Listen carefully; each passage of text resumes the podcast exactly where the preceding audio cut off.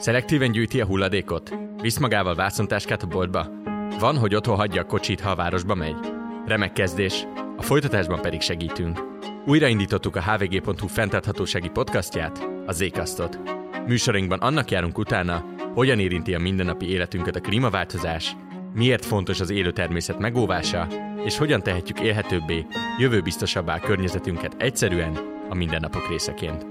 Iratkozzon fel, és tanuljon új dolgokat a fenntarthatóságról. Én Nagy Iván László vagyok, vendégeimmel pedig azon leszünk, hogy érthetően, praktikusan és a legkevésbé nyomasztóan beszéljünk igazán fontos kérdésekről. A műsort a European Property Awards fenntarthatósági díja jutalmazott lakóparkja, a Metrodom Green lakópark támogatja. A mai adásban arról beszélgetünk, hogyan lehet egy város, mint élő szövet, fenntartható. A középületektől kezdve a hulladékgazdálkodáson át egészen a lakosság szerepéig. Vendégem Orbán Tibor, a Budapesti Közművek vezérigazgató helyettese, üdvözlöm. Jó napot kívánok, üdvözlöm a hallgatókat. Valamint Ámon Ada, a főváros klíma és környezetügyi főosztályának vezetője. Én is üdvözlöm a hallgatókat. Az ékaszt előző adásaiban közterekről és az ingatlanokról beszélgettünk, ma viszont annak szeretnék utána járni, hogy ha már a környezet adott, ezen belül hogyan működik és él a város. Legelsőként beszéljünk az energetikáról. Melyek a főváros fenntartásának legnagyobb energetikai feladatai? Milyen energiaforrások biztosítják ezt? Mit kell tudni, hogy ha arról beszélünk, hogy Budapest működik, és ennek milyen energetikai elvárásai vannak? Budapest működtetéséhez az egyik legnagyobb feladat nyilván a a budapesti közműcégeket működtetni. Most közműcégekbe mindent beleértek, nem csak a budapesti közművekbe belecsoportosított vállalatokat, ugye a főtávot, az FKF-et, a, a temetőt, illetve a főkertet, hanem az egyéb, tehát a közlekedést, a BKV-t, a vízműveket, vagy éppen a csatornázási műveket is, nem beszélve a díszkivilágításról. Ugye ezek mind-mind jelentős energiaigényűek, és majd utána még beszélünk az épületekről, intézményekről, tehát nyilván a magának a fővárosnak is igen jelentős épület és intézmény hálózata van, és azok is nyilvánvalóan mind energiafogyasztók. Ha, ha a közműveket, illetve a közműcégeket nézzük, akkor nyilván a villamos energia az egyik legjelentősebb tétel, több száz gigawattóra nagyságrendű. Most ezt tudom, hogy a hallgatóknak sok, egy gigawattóra az egy millió kilowattóra, otthon kilowattórába számolunk, tehát azért ez egy igen jelentős tétel. A többi része részben földgáz, üzemanyag, arról nem is beszélve, több mint 30 millió liter üzemanyagot, gázolajot fogyaszt el mondjuk a, a BKV, de akár a a hulladék gazdálkodásban is több mint 5 millió liter üzemanyag fogy el, ez rendkívül sok. A hőellátás az jó részt földgáz alapon történik, és hát természetesen vannak egyéb kisebb jelentőségű energiahordozók, mert azért lehet találni mondjuk komprimált földgázt akár a közlekedésben, akár, akár PB gáz, tehát vannak lényegesen kisebb jelentőségű, persze összességében nem elhanyagolható volumenű energiahordozók, ha, ha a lakossággal való összevetést nézem, és hát persze, persze folyik energiatermelés, és nem csak energiafelhasználás, azért ezt tegyük hozzá, például a hulladék hasznosító műben, amiről majd később ugye fogunk talán részletesebben is beszélni, jelentős villamos energiatermelés történik, a budapesti közműveknek a, a különféle cégeinél, de akár a vízműveknél folyik biogáz alapú villamosenergia termelés, vagy az FCM-nél is folyik ilyen jellegű tevékenység, és hát természetesen számos napelemes villamosenergia termelés is található, úgy a cégeknél, mint egyéb, egyéb intézményekbe is telepítve. Úgyhogy körülbelül ez jelenti a főváros energetikáját. Én azt mondom, hogy ez egy igen komoly lépték, az országos energia mérlegben is kimutatható volumen. Most nem szeretnék számokkal és százalékokkal dobálózni ez esetben, de ezért ez magyarországi léptékben is egy meghatározó energiafelhasználás. Lehet, hogy ad a konkrétabbat is tud ennél. Hát, hogyha azt nézzük, hogy, hogy Budapest mennyiben járul hozzá a magyarországi üvegházgáz kibocsátásokhoz, akkor azzal szerintem jól lehet arányosítani. Magyarországon belül Budapest 15%-ot képvisel az összes üvegházhatású gáz kibocsátásból, ez nagyjából a Mátrai erőmű olyan mm, csúcs idejében a, az összkibocsátást jelenti. De ha jó a matekom, akkor ez azt is jelenti, hogy ez alacsonyabb, mint Budapest lakossági részesedése egyébként az ország lakossághoz képest. Így van, tehát arányosítva azért ez egy hatékonyabb város tulajdonképpen, hogyha az összes ilyen jellegű dolgot nézzük. De persze ebben benne van az összes lakóház, a, az egyéni személy gépjárművek használatához felhasznált és elégetett benzin vagy dízel.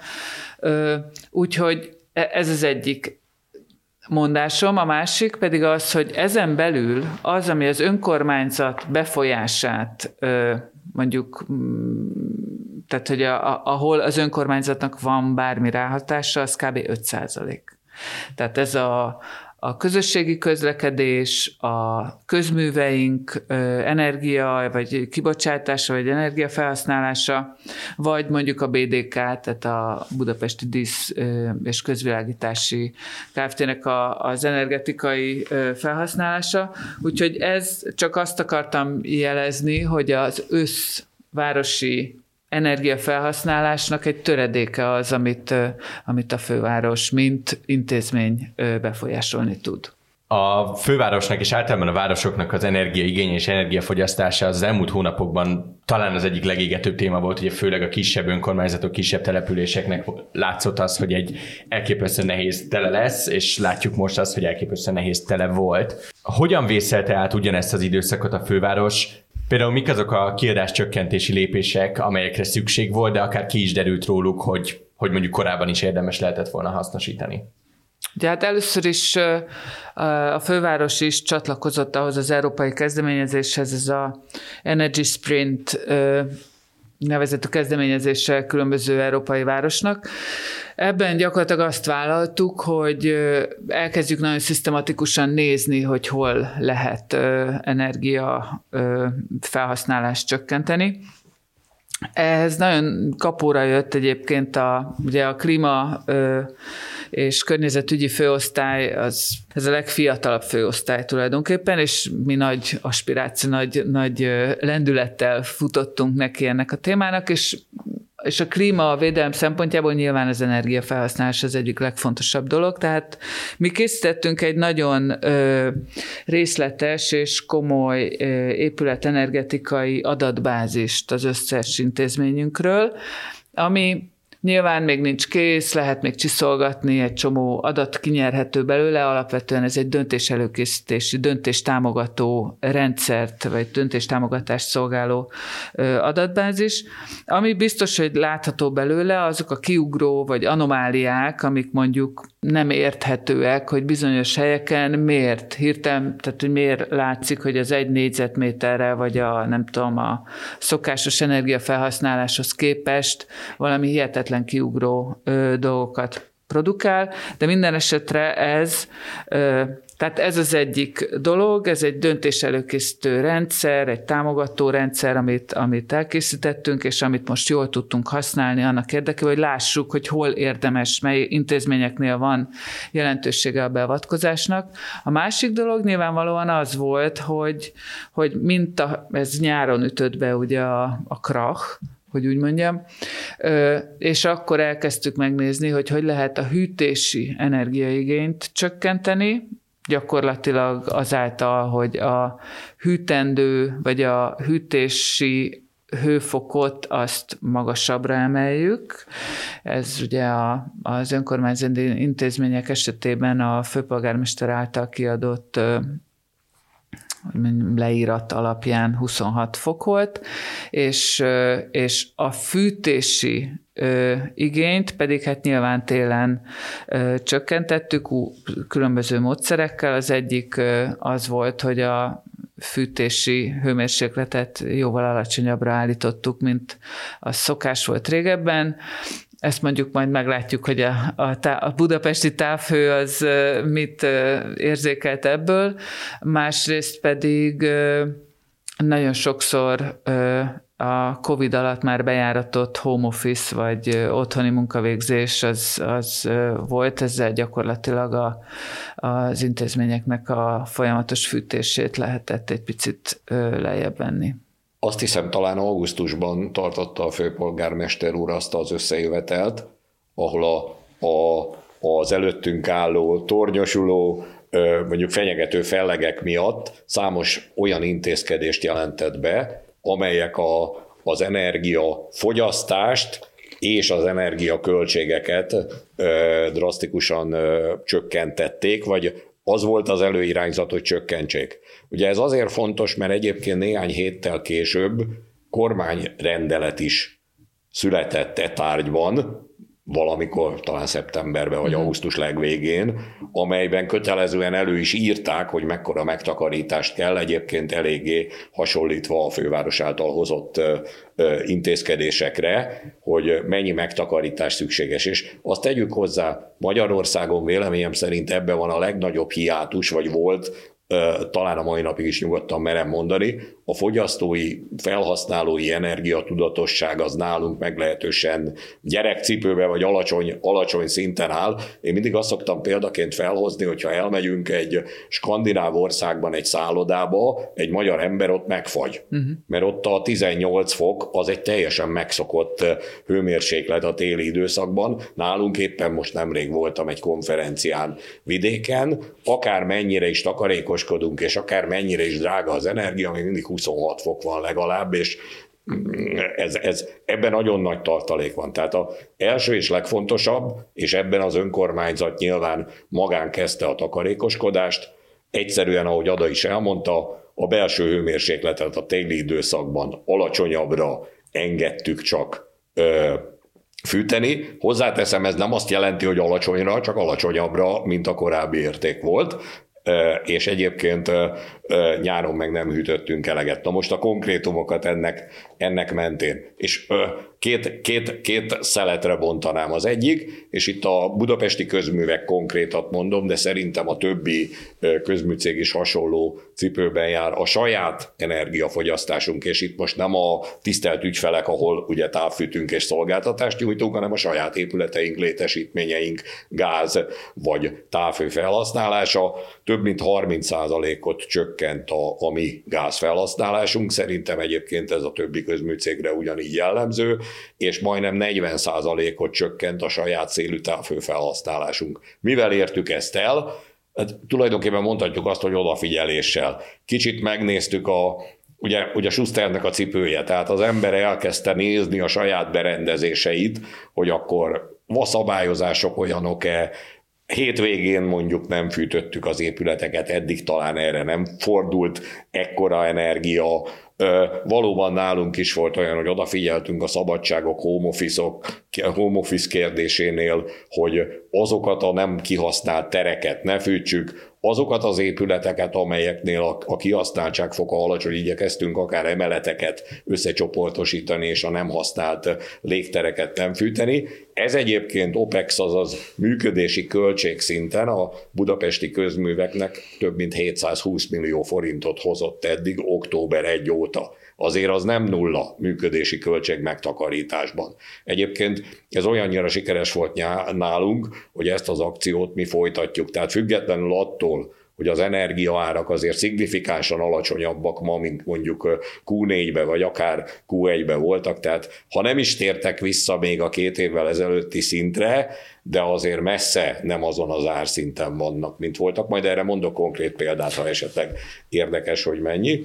És hát azt kell, hogy mondjam, hogy a tisztelt ügyfelek is, ahogy Ada említette, hogy majd megkérdezi, hogy mit lát ebből ugye a főtáv vagy a budapesti közművek, szóval a tisztelt ügyfeleknél Érdekes módon bár a távhős lakosságot nem érintette a rezsicsökkentés csökkentése, ott ugye változatlan maradt a, a, az eddigi rezsicsökkentési szint, majdnem 5%-ot, olyan szűk 5%-ot a lakosság ennek ellenére megtakarította a, a hőfelhasználásából, ami viszont drasztikus az intézmények, és ebben nyilván beletartoznak az önkormányzati és az állami fenntartású intézmények egyaránt, jóval 30% fölött fogták vissza a hőfogyasztásukat, és a, a piac, tehát a valódi piac, irodaházak, akik ugye, akik ugye semmiféle kényszer, csak a saját zsebük kényszerítette őket, rendelető rájuk nem vonatkozott, ők ennél is többet, olyan 35-36 százalékot takarítottak meg.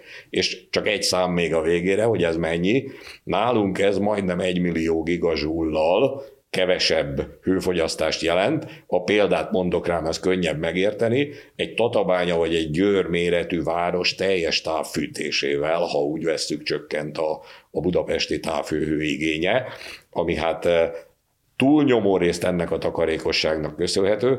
Ha esetleg megkérdeznén, elébe megyek, jó, de ugye felvetődhet az időjárás, hogy enyhetél volt, vagy nem volt. Nos, én azt tudom mondani, hogy kiemelkedően nem volt enyhe ha valaki megfelelően tervez. Ez alatt azt értem, hogy ha nem az elmúlt száz év átlag hőmérsékletére tervez valaki, hanem a figyelembe véve a, a, a, az éghajlatváltozás trendjeit egy néhány évvel ezelőtti átlagra, akkor bizony azért alig-alig volt enyhébb ez a tél. Mondjuk a január éppen igen, de a többi hónap az nagyjából megfelel a korábbi egy-két év átlagának. Ez valójában olyan 3-4 százalékot okozott, de kétség kívül az időjárás is megtakarított egy 3-4 százalékot a különféle energiafogyasztásokban.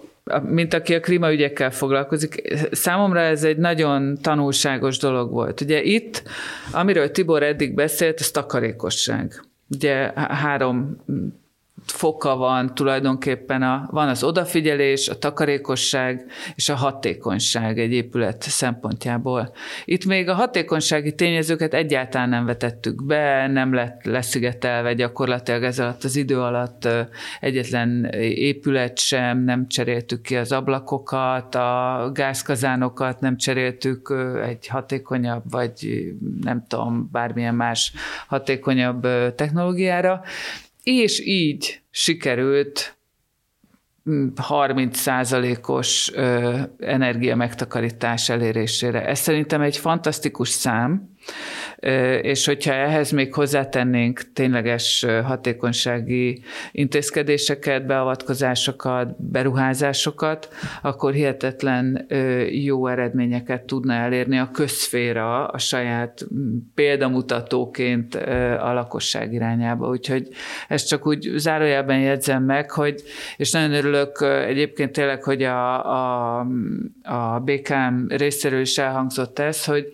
nem akarják abba hagyni, mert ez egy nagyon sikeres akció volt. Egyébként maga a, a, egy, egy épület, vagy egy intézmény, egy, egy munkahely használatából fakadó energia megtakarítás is közel 10% lehet az eddigi ilyen jellegű tapasztalataim alapján. Tehát, hogyha valakik odafigyelnek, a, a becsukják, kinyitják, jókor szellőztetnek, lekapcsolja, kihúzza, ez, ez mind, mind nagyon fontos tényező. Tehát ha jól értem, ez megint egy valamelyes hasonló helyzet ahhoz, mint amikor a Covid alatt nagyon hirtelen átalakult az életünk, és találtunk egy csomó dolgot, ahol lehetett hatékonyabbá, korszerűbbé, és, és tényleg napra készebbé tenni a mindennapi, igen, igen, mindennapi rutinunkat, és akkor, ha jól értem, ugyanezt történik most a fővárosban a, az energiaválság hatására, hogy találunk olyan kiskapukat, amiket eddig nem is kerestünk. Hát nem csak a fővárosban, minden önkormányzatnál szerintem, és mindenhol, ahogy Tibor is mondta, az üzleti szféra az még erőteljesebb megtakarítási számokat tudott hozni, mint a közszféra. Igen. Hát ugye nem tudok más, az alacsonyan függő gyümölcsöket kell leszedni az első lépésben, és az nyilván az egyrészt, mondom, a fogyasztói energia tudatosság az nyilván egy, egy intézkedés nélküli, az belső késztetésből van, esetleg szerény ráhatással, de azért belső késztetésből.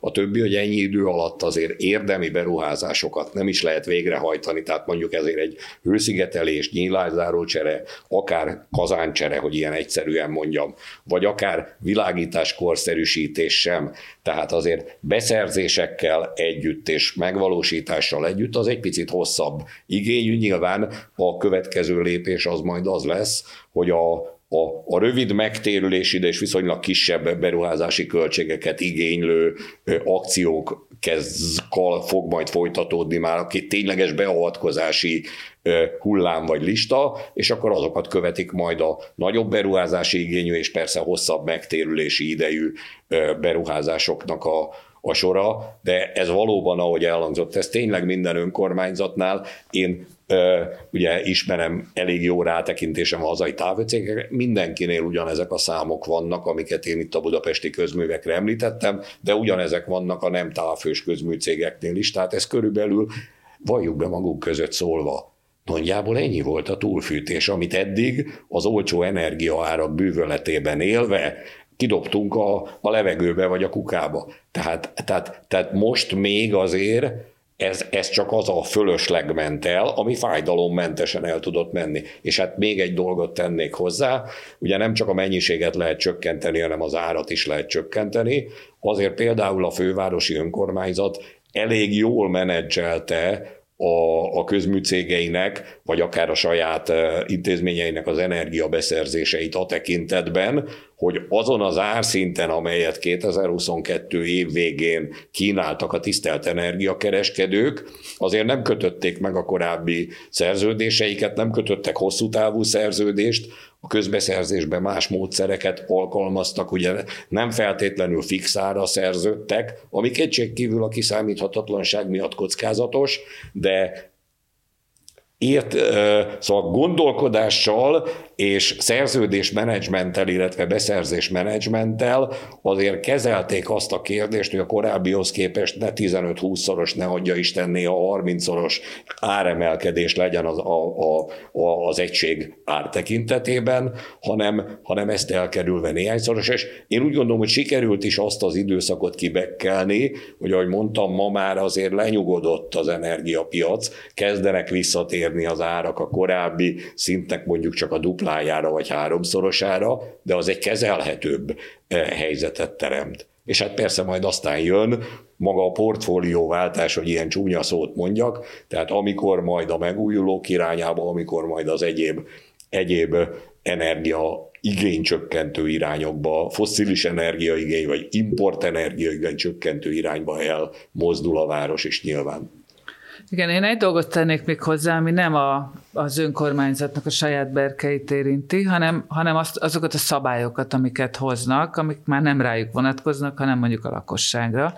És itt azért ennek az egész energiakrízisnek a kapcsán néhány önkormányzat és kerület felismerte azt, hogy nagyon sok bürokratikus akadály van a lakossági energiahatékonysági vagy, vagy energiamodernizációs beruházások előtt, és, és mondták, hogy ez erre reagálni fognak, és könnyíteni fognak ezeken a, a bürokratikus ö, ö, problémákon, úgyhogy én ennek is örülök, hogy, hogy erre is sikerült egy picit, mert az, hogy valaki le akarja szigetelni a házát, és az évekig elhúzódik, vagy hónapokig ö, ö, húzódik az, hogy megkapja az engedélyt erre, az szerintem nem oké, okay, mert elmegy, kedve, elmegy a kedve ezektől a beruházásoktól. Budapest energiaellátásában jelenleg mennyi mennyire hangsúlyosak a zöld és megújuló energiák és a megújuló technológiák, és mikorra várható az, hogy a főváros névlegesen karbonsemleges legyen. Hm.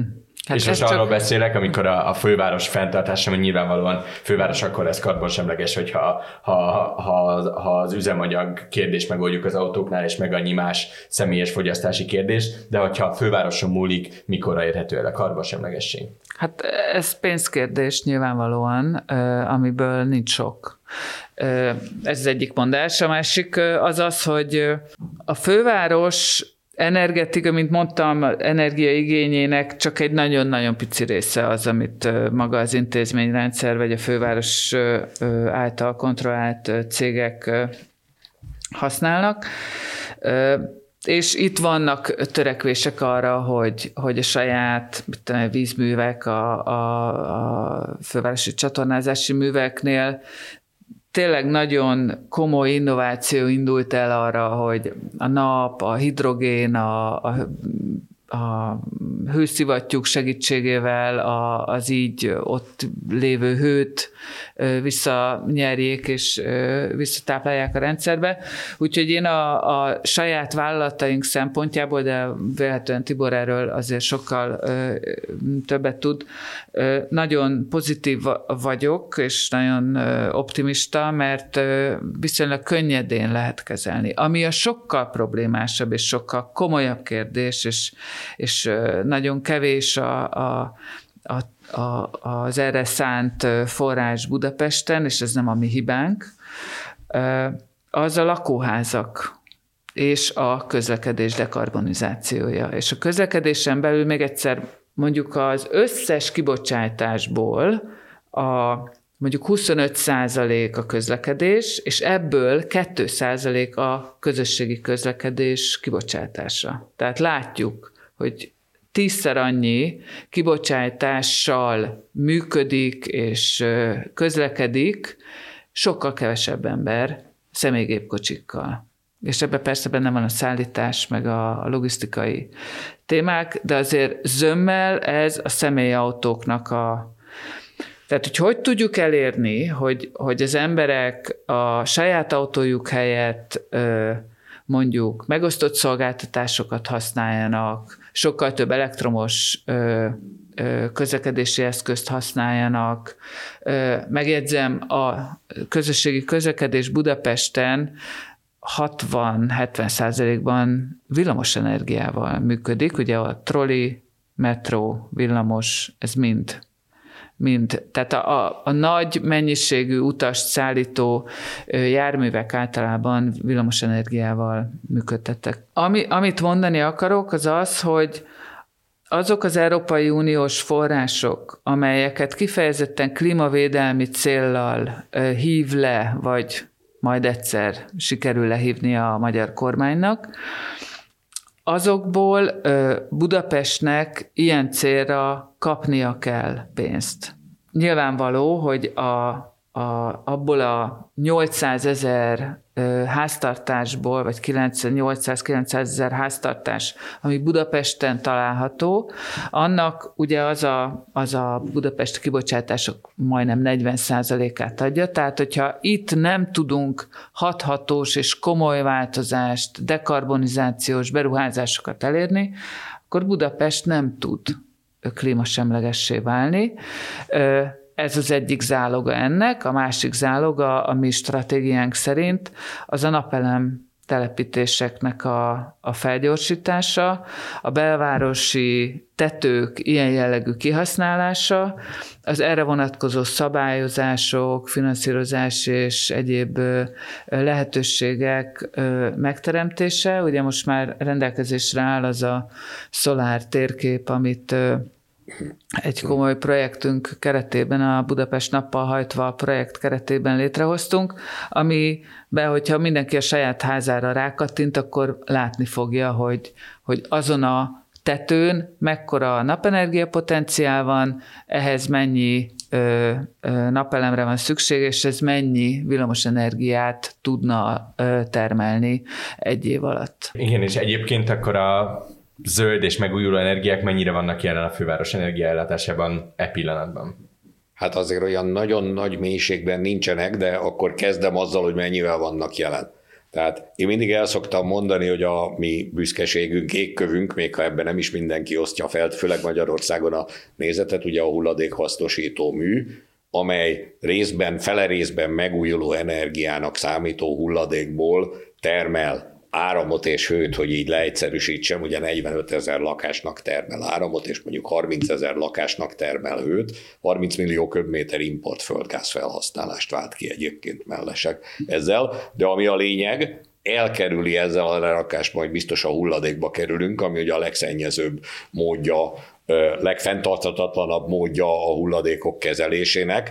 Ez semmiképpen sem tekinthető földgáznak, hogy úgy mondjam, és a nagy része megújulónak tekintető, de mindenképpen egy, egy szerencsés megoldás.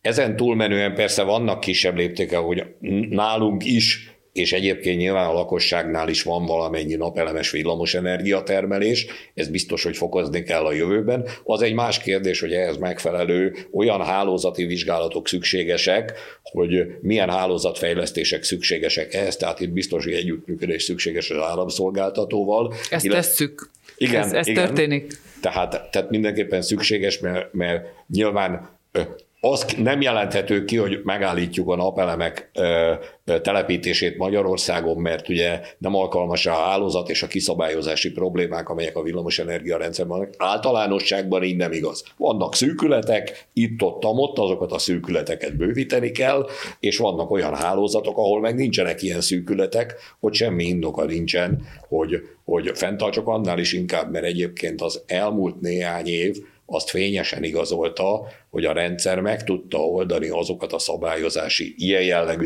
kiszabályozási kérdéseket, hogy úgy mondjam, de nem akarom a hallgatókat terhelni. Szóval egyelőre nem omlott össze a villamos energia rendszer ettől, és persze minden kényszer innovációt is szül, ezt is valljuk be magunk között szólva, és ezért nagy léptékkel halad ennek is a megoldása.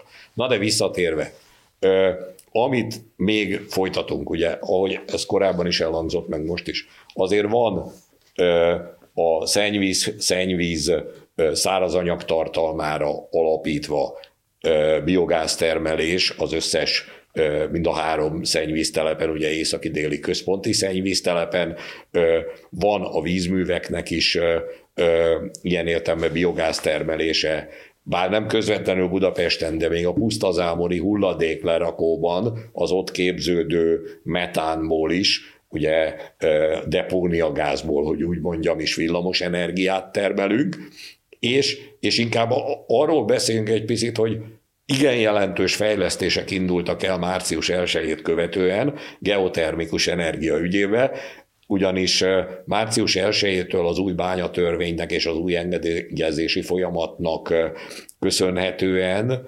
Budapestre, ha én jól tudom, több mint 25 engedélykérelem került beadásra, geotermikus energiakutatásra, projektfejlesztésekre vonatkozóan. Ezekből nem mindegyik kapcsolódik feltétlenül a távfőhöz, de, de Budapest ez feltétlenül például, ami nem kapcsolódik a távfőhöz, ami szívünk nagy fájdalmára a Ferihegy, ahol szintén elindul egy kutatás, hogy a, a, a reptér, ami ugye egy tipikusan ilyen világszerte egy dekarbonizálandó kérdés, ugye a légiközlekedés, oda elindulnak ezek a projektek nálunk is, több engedélyt adtak be Dél-Kelet-Pestre, Kelenföld kőbányára, geotermikus energiára. Én abba bízom, hogy jövőre már valamikor QH, tehát szeptember környékére, nyár végére az első geotermikus távfőtermelő projektek megjelennek a főtáv életébe, vagy a budapesti közművek életébe, és hát 10-15-20 érezhető százalékban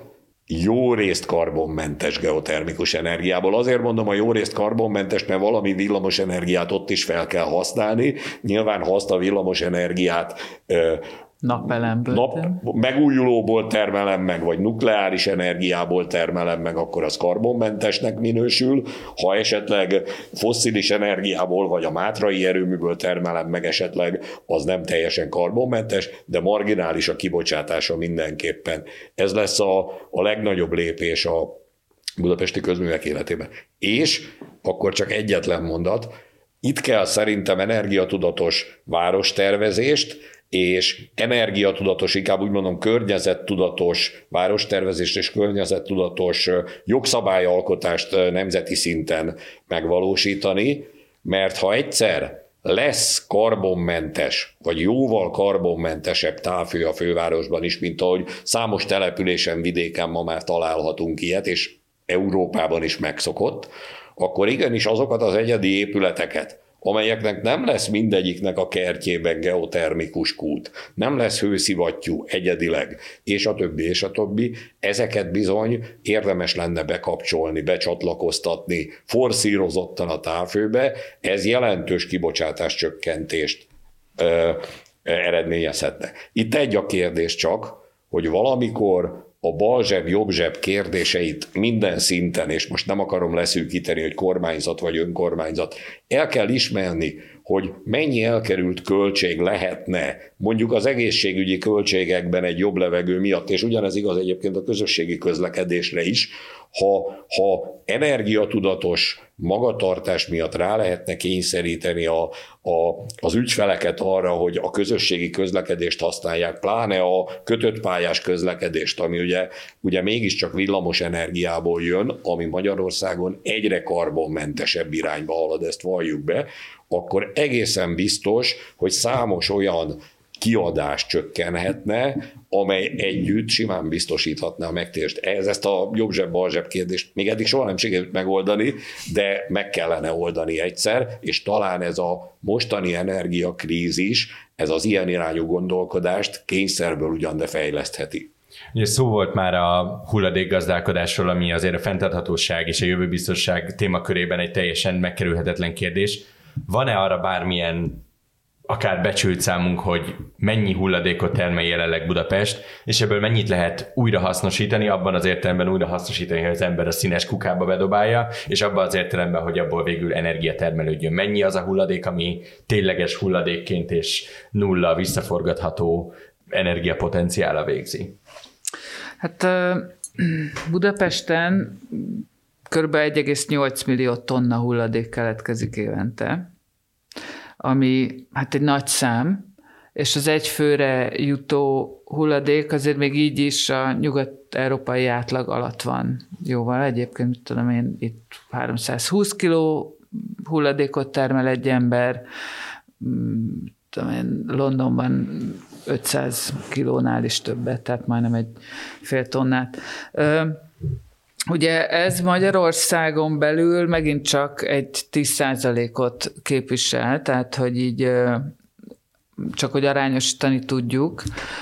Budapest egy nagyon nagy hulladéktermelő, de mégis arányaiban azért egy viszonylag tehát hatékony nak mondható ilyen szempontból. Ugye amiről eddig szó volt, hogy ennek a felét kb. elégetjük a, a huhában, a hulladék hasznosító műben, amiből ugye meleg és villamos energia keletkezik végül, ez az úgynevezett energetikai hasznosítása a hulladéknak. Ugye itt van egy ilyen a, a, a környezetvédelem és a, és a, Igen, ez az örök, örök az energetikusok között azért van itt egy, egy konfliktus. De hát nyilván jobb, tehát hogy így nem lehet annyi, annyi hulladékot lerakni pusztazámorban. Kb. az összes megtermelt hulladéknak az egyharmadát, kevesebb, mint egyharmadát, ezért pusztazámorba viszik, és ott lerakókba kerül. Ebből egyébként némi depónia gáz keletkezik, ami szintén energetikai hasznosítást, vagy hasznosításra kerül később ami a szelektív hulladékokat illeti, ott van egy, egy 90-100 ezer tonnányi hulladék, amit valamilyen módon szelektíven hasznosítanak, vagy visszagyűjtenek vissza. Ez 16 százaléka az összes hulladéknak. Ez egy nagyon alacsony szám. Ez ez már sokkal magasabb kéne, hogy legyen. Erre vonatkozik mindenfajta Európai Uniós szabály. Ahogy egyébként a távhőnek a, a zöldítésére is van egy forgatókönyv, és annak is meg kell felelnie mindenféle jövőbeli zöld elképzeléseknek, Ugye van, ami országra vonatkozik, a, a távhőn belül a, az egyes városoknak a távhőrendszerét kell zöldítenie a helyi távhőszolgáltatónak. Itt én azért nem akarok a hulladékügyekről nagyon sokat beszélni, mert ugye a kormány az gyakorlatilag itt egy koncesziót hozott létre, és, és a, a MOL kapta meg a hulladékkezelésnek a jövőbeni hogy mondjam, rendezését, úgyhogy itt szerintem még komoly kérdések vetődnek föl, és majd meglátjuk, hogy milyen elképzelések vannak ezen a téren. Biztos, még, hogy el vagyunk maradva. Mert a... annyit akkor még mindenképp viszont feltennék kérdésként, hogy, hogy amennyire az energetikánál, talán a hulladéknál még annál is inkább a városlakókon múlik ennek a hulladéknek a mennyisége és, és a miensége és szétválogatása, hogy hogyan tudja a főváros ösztönözni azt, hogy, hogy felelősebbek legyenek a, a budapestiek etéren, mert látszik, hogy itt még nagyobb eredményt lehet elérni, mint akár, mint akár az épületeknél, melynek egy része, jóval nagyobb része középület, mint gondolom, amennyi hulladékot a középületek termelnek. Igen, tehát hogy a, a nagy része ugye a hulladékoknak, a, a szilárd ö, ö, kommunális hulladék, majdnem a fele, de lehet, hogy több, az építési hulladék. Tehát, hogy, hogy nagyon nagy része ennek valami fajta az épületek bontásából, az építkezések során, az út ö, marás, vagy ilyesmiből származó hulladék. Ezt is lehetne sokkal okosabban hasznosítani a városon belül, hiszen majd aztán valamiből építeni kell dolgokat, amit ezeket elvisszük, ezt a sittet elvisszük, és behozunk helyette egy csomó hasonló. Tehát, hogy itt a, van egy ilyen logisztikai probléma, a, hogyan lehet a, a, a már nem szükséges épületekből származó hulladékot újrahasznosítani itt a városban építési céllal, erre is irányulnak. körforgásos Igen, erre is nyilván. Most egy mondatra elkérem a szót, hogy jelezzem a hallgatóknak, hogy a Zékaszt ezt követő adásában pont a körforgásos gazdálkodásról és építőszerről lesz, úgyhogy ha, ha most elkapta a hallgató figyelmét a kérdés, akkor, uh-huh. akkor, akkor most tessék feliratkozni, mert két hét múlva nagyon érdekes adás jön ezen a téren. Még itt egy mondatra Tiborhoz fordulnék, hogy hogy sokat mond, mesélt arról, hogy hogyan hasznosítjuk a hulladékot, hogyan lehetne ezt az egészet hatékonyabban, vagy, vagy észszerűbben, egy energetikai szempontból igen. megnézve. Hogyha egy szemléletes példát hadd mondjak a, a hallgatóknak, és igen, egyébként, ha az építési törmeléket is, meg a hulladékot beleézzük, akkor valóban jó az az egy millió tonna. Ebből 600 ezer tonna nagyságrendileg ez a kommunális hulladék, ami a, ami a klasszikus háztartási szemét nevezzük így, bár ez nem szerencsés szó a szemét. Egy szemletes példát hadd mondjak a hallgatóknak, a műanyag zacskó. 5 másodpercig gyártjuk, 5 percig használjuk, és 500 év alatt bomlik le. Tehát ezt kell, ezt kell szem előtt tartani, és most visszatérhetünk a beszélgetés elejére. Itt is a tudatosságot kell szem előtt tartani. A legegyszerűbb módja a, a, a körforgásos gazdaságnak és a fenntartható hulladékkezelésnek, ha elkerüljük, hogy keletkezzen, Például, hogy olyan csomagolóanyagot használunk, amit nem 5 percig használunk, hanem ne adja Isten ennél sokkal hosszabb ideig, vagy lebomló módon keletkezik. És ha már mindenképpen jön, akkor szelektíve visszagyűjtjük, ugyanis ugye nem szemét, hanem haszonanyag a hulladék sok szempontból haszonanyag, mert egyrészt egy csomót fel lehet használni a szelektív gyűjtés eredményeként, és majd erre mindjárt mondok azért erre is egy példát, hogy itt is van hova fejlődni ugye, Magyarországnak egyáltalán, vagy a hazai társadalomnak. Uh, nyilván a, a másik lehetőség, hogy energetikai formában hasznosítjuk. Ahogy Ada említette, tényleg az energetika és a, a környezetvédelem között van egy örök probléma, de azért engedjék meg, hogy azt elmondjam, hogy Európában 500 körüli hulladék hasznosító, energetika hasznosító égetőmű megy, és ezt muszáj elmondanom, hogy Monaliza mosolyát hulladékból biztosítja az energia, az a Kölni Dóm kivilágítását hulladékból biztosítja az energia, és egyébként a 2017. évi világbajnokságon a hazai aranyérmeket egyébként a hulladék, hulladék hasznosító mű energiájának volt köszönhető, hiszen a hulladék hasznosító művel fűtjük a Duna arénát például. Visszatérve, a, tehát hogy hogyan lehet ugye a, a lakosságot rávenni bizonyos dolgokra. Nyilván azért az elmúlt 15 évben a, a budapestiek ére, érezték, hogy itt van egy elmozdulás, tehát hogy, hogy a házhoz menő szelektív, most már minden társasházban van sárga, kék és zöld kuka, tehát a szelektív gyűjtés, mint olyan azért az beépült a mindennapjainkba, ez, de, de egyébként, hogyha valaki megkérdez egy embert, hogy környezetbarátnak tartja-e magát, azt fogja mondani, hogy hát szelektíven gyűjtöm a hulladékot. Tehát, hogy ez az egyik, hogy mondjam, ilyen, ilyen fokmérője a környezettudatosságunknak Magyarországon, miközben lehetne másban is jeleskedni. És ami, amire kevés hangsúly szokott esni egy városi környezetben, az a komposztálás. amit mi most elkezdtünk, pár ilyen városi komposzt pontot alakítottunk ki, öt kerületben, és ezzel gyakorlatilag lehet nagyon szeretik egyébként az emberek, mindenhol van. Ez közösségfejlesztő hatása is van ezeknek a komposztpontoknak. El, tehát rájönnek az emberek, hogy mi az, ami mulandó, ami gyorsan rothad, amiből aztán termőföld lesz, és amit aztán ők is használhatnak akár a saját gangjukon, vagy, vagy erkélyeiken. Tehát, hogy ez egy, ez egy ilyen természettudományos kísérlet is tulajdonképpen a városban.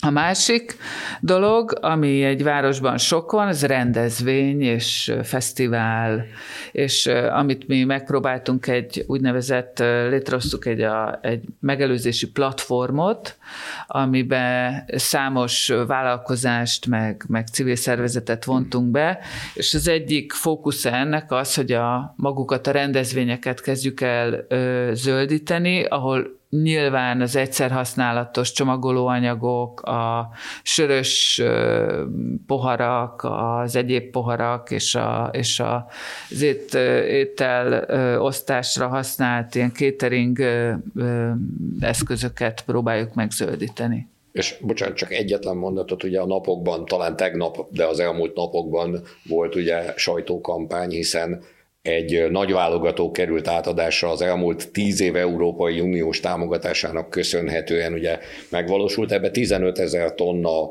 szelektíven gyűjtött hulladékot válogatnak, válogatunk szét a budapesti közművek, amelyből aztán ugye papír, műanyag, stb. képződik, és itt is van a tudatosság fejlesztésnek helye, hiszen ennek az egyharmad része valóban alkalmas arra, hogy újra felhasználjuk, de a kétharmad része sajnos olyan minőségű, mondhatnám, olyan dolgokat dobálnak bele a tisztelt lakók a, a szelektíven gyűjtött kukába, ami végül is a hulladékasztosító műben végez, végzi égetés formájában. De mindenképpen ez a folyamat folyik Budapesten, azért lényegében ez az, egy, az ország egyetlen ilyen létesítménye, ha én jól tudom, legalábbis kapacitásában és minőségében feltétlenül. Nyilván ez a jövő útja. Mondhatnék egy rossz példát is, de Bécsbe a tejfölös poharat kimosva teszik bele a szelektív gyűjtésben, állunk meg tejföllel együtt. Tehát, tehát azért van, van hova fejlődni ebben is, nyilván, ha majd ez egy fontos kérdés lesz, és ennek a, ennek a következményei is kézzelfoghatóbbak lesznek. Én biztos vagyok benne, hogy a jövő generáció ebben a kérdésben egészen másképp fog viselkedni, és itt szerintem az oktatásnak igen jelentős feladata van, hogy már most a jövő generáció oktatását végző pedagógusok bármilyen szintől, a óvodától az egyetemig ezt a, ezt a magatartást, ezt a szemléletet próbálják megoktatni, mert ugyanis szemléletet nem lehet egy hét alatt váltani, de egy generáció alatt egészen biztosan megtörténhet. Úgyhogy ez egy nagyon fontos fontos lépés lesz majd a szelektív gyűjtés, és hát a, a másik azért, hogy, hogy csak még egy példát mondjak, ugyancsak uniós támogatásból megvalósult egy úgynevezett logisztikai szolgáltató központ, ugye megint csak a, az FKF berkeiben a fővárossal közösen, az például ott azt, az történik csak, hogy drasztikusan le tudjuk, le tudják csökkenteni a szükséges fuvarok számát egy központból, más kukásautókba, más kapacitású kukásautókba tömörítéssel kerül átrakásra Délpest hulladéka, és itt ettől kezdve ugye a járatok számát drasztikusan lehet csökkenteni, a járatok pedig ugye egyelőre túlnyomó részt gázolajjal üzemelnek, az pedig azért jelentős kibocsátó, még ha össz-budapesti szinten nem is olyan sok. Köszönöm szépen, és akkor el is jutottunk az utolsó nagy témánkhoz, ez amiről már azért bőven esett szó, épületek és középületek. Elsősorban arra lennék még így kíváncsi, hogy jelenleg mennyire hatékonyak, mennyire energiahatékonyak a főváros középületei, és milyen tervek vannak ezeknek a korszerűsítésére, és ezek milyen időtávú tervek, mert azért arról is volt szó, hogy ez így egyik fűtési szezonról a másikra nem fog megtörténni, hogy minden középületet egyszer csak leszigetelünk. Már említettem az épület energetikai ö, ö, adatbázist, ami, ami ebben nagy segítséget fog nyújtani nekünk, hogy én megmondom őszintén, szerintem nem kell kertelni ebben a dologban, nem hatékonyak. Tehát a legtöbb intézmény nem hatékony, nagyon komoly korszerűsítésre szorul, ezek el vannak hanyagolva, ezek, ezekre nem irányult figyelem az elmúlt időszakban, még akkor sem egyébként, hogyha a, az erre vonatkozó direktívája az Európai Uniónak egy komoly példa, mutató, magatartást kíván meg az intézményektől és a, az kormányzati ö, célú ö, épületállománytól. És hogyha valami fajta kisebb ugye, mm, modernizáció vagy, vagy felújítás történik egy ilyen épületen, akkor van arra vonatkozóan egy, egy elvárás, hogy milyen hatékonysági vagy épületenergetikai szintre hozzák föl az épületet. Ezt szerintem igazán nem figyeli senki ebben az országban, és nincs kényszerítő ereje az erre vonatkozó mm, törvényeknek vagy jogszabályoknak sajnos. Úgyhogy nincsenek jó állapotban ezek az épületek, nagyon sok pénzt és, és figyelmet kéne ezekre fordítani. Szerintem az első és legfontosabb lépés persze ebben megtörtént, hogy tudjuk, hogy kik vagyunk, Igen. vagy mik vagyunk. Tehát addig, amíg nincs egy olyan adatbázis, amit az Ada említett, addig nagyon nehéz ráolvasással megítélni, hogy vajon milyen. Ha ez az adatbázis megvan, akkor gondos tervezéssel már nyilván elő lehet irányozni azokat a változtatásokat, amelyek szükségesek. Persze ez nagyon sok pénzt igényel, és azért szerintem azt is figyelembe kell venni, hogy ezeknek az épületeknek a nagy része azért látvány szempontjából sem utolsó, vagy kell, hogy legyen. Tehát ráadásul még azért biztos, hogy sok van közöttük, amely műemlék véde, műemléki védettség alatt áll, illetve... Például a Városháza. Például a Városháza, amely egyébként csak halkan mondom félve példamutatóan távfőre csatlakozott a, a, az elmúlt időszakban, tehát például ott a kibocsátás ilyen értelemben megszűnt a helyi kibocsátás.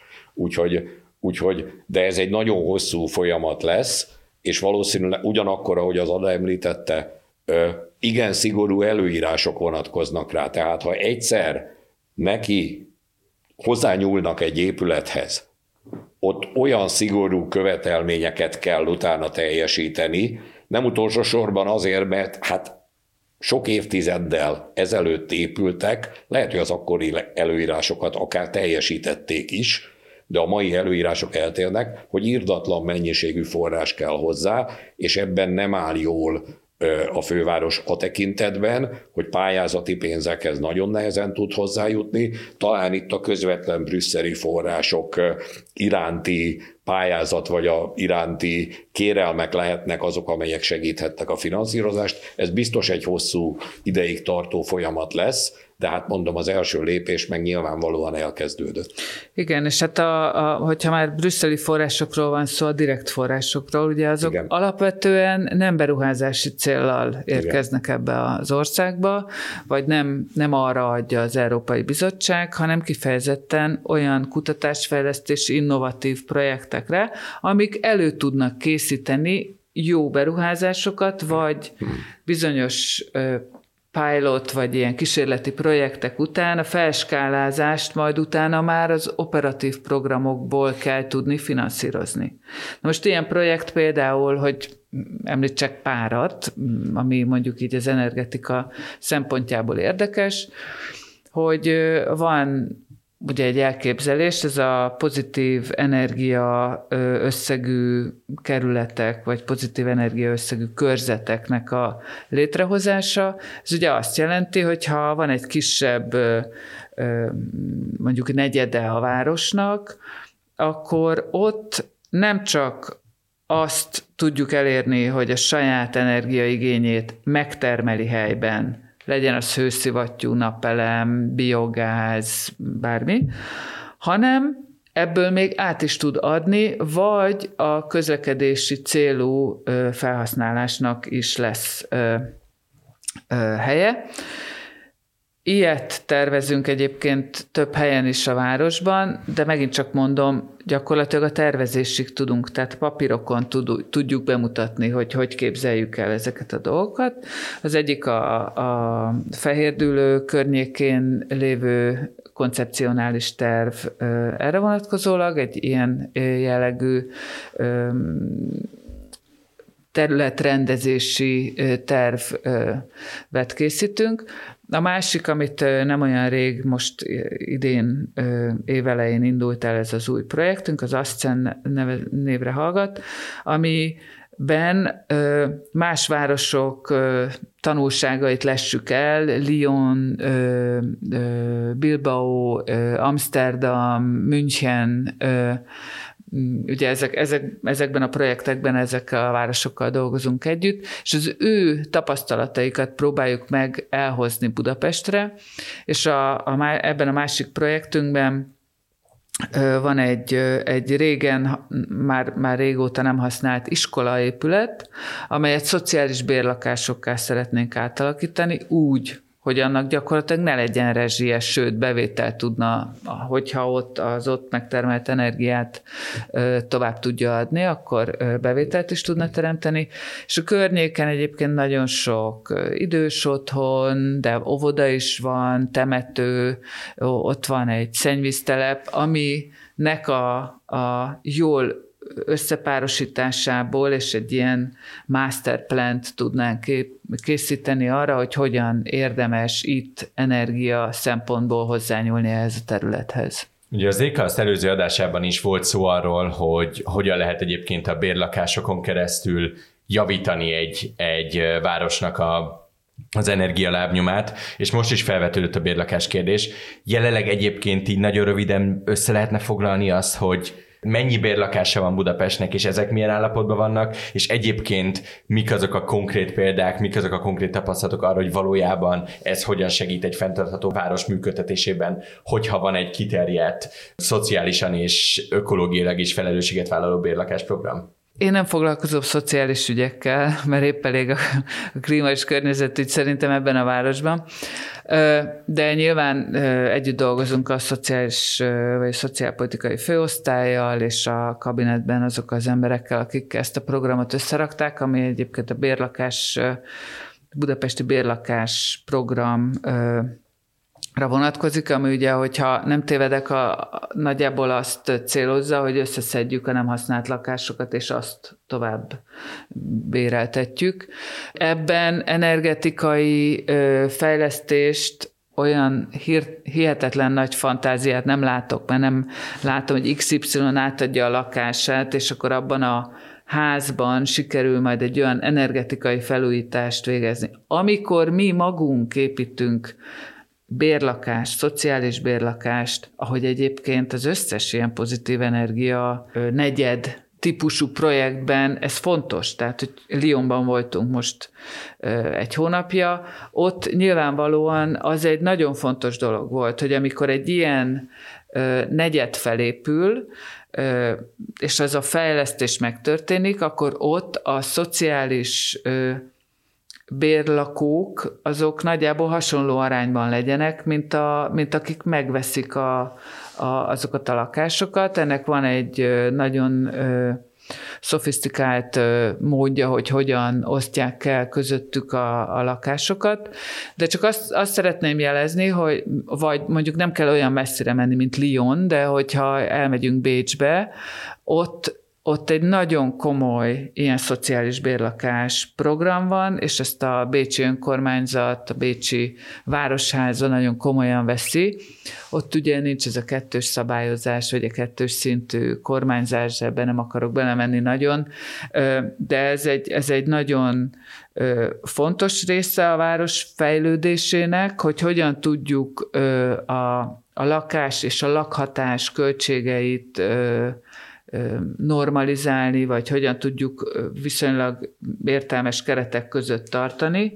E, a, a bérlakás nyilvánvalóan az egyik módja annak, hogy, hogy ezt valahogy normál keretek között vagy, vagy tartsuk. De még egyszer mondom, a, a, akkor tudjuk igazán az energetikai ö, szempontokat érvényesíteni a szociális bérlakások esetében, hogyha mi magunk építjük azokat az épületeket, amikben majdan ö, ilyen lakók fognak ö, lakni. Köszönöm szépen!